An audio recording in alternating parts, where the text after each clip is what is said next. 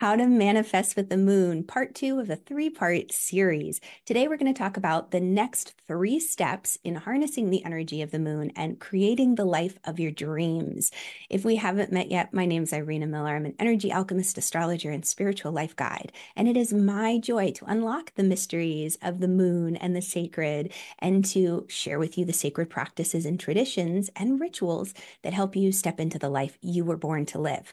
All right, let's talk about the moon and the three steps that are next when it comes to manifesting.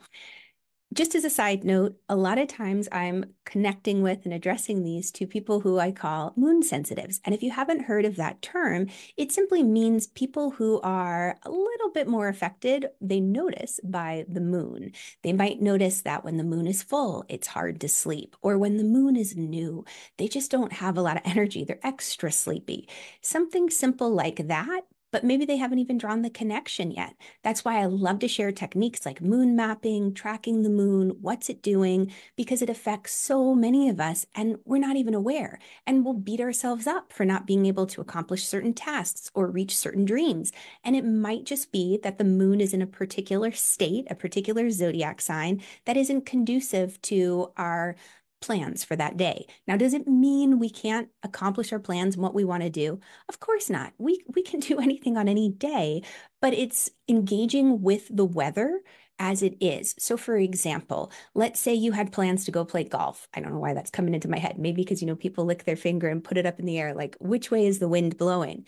They work with the wind, or maybe it's a cold, rainy day, and you're like, oh, well, to go out and play, I don't play golf.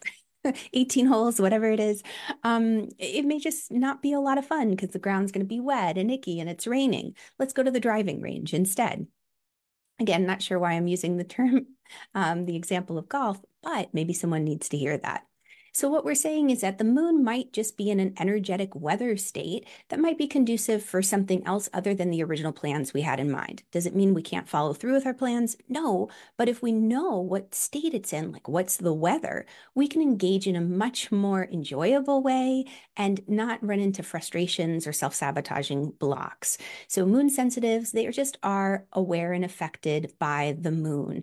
Just like the moon affects the tides of the ocean, we are made up mainly of water. So the moon can affect us too, our moods, our emotions, and our intuition. So let's jump into this.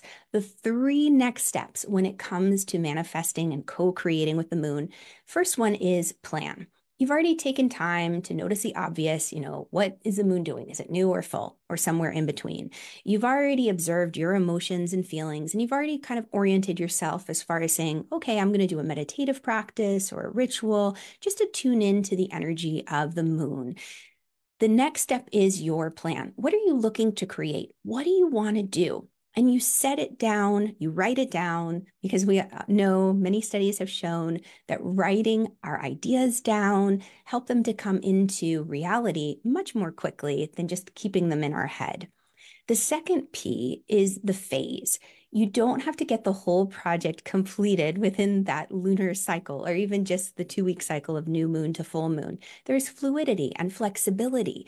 Look at what phase your project is in. If you're at the brand new beginning of something, then it's the intention phase. You're planning just the foundation. What am I doing? Where am I going?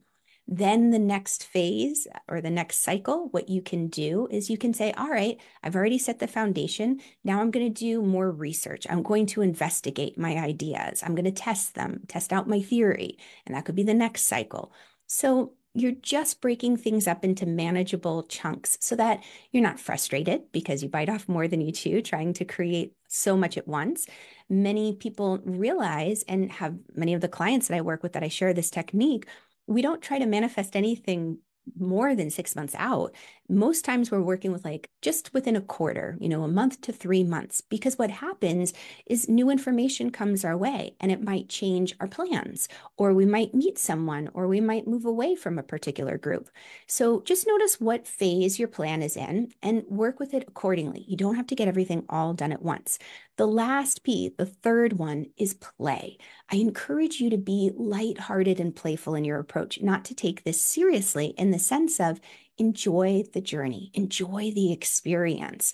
When we get into that serious mode and we really are like, okay, I'm going to make this happen, I'm focused, I'm aligned, I'm going to do this what happens is we cut off that flow to source, to creativity.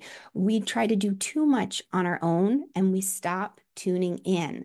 That's why it's so wonderful that third uh, step in the first video, the orient, where you orient yourself. You're just setting up the connection to heaven, to your guides, to your angels, saying, All right, this is a co creation. This isn't just about me trying to make everything come true all on my own, but realizing the universe does have your back and that there is a joy when it comes to manifesting in a co creative state. All right, to sum it up, the three steps of the second phase, part two, when it comes to manifesting with the moon. First part is your plan. What's your plan? What are you working on? What are you trying to build?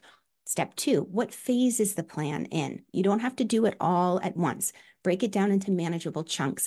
And third part, that final P is play. Bring a playful, lighthearted approach because it keeps you connected to awe and wonder, which can uh, continues to strengthen your connection to source, to divine inspiration and guidance.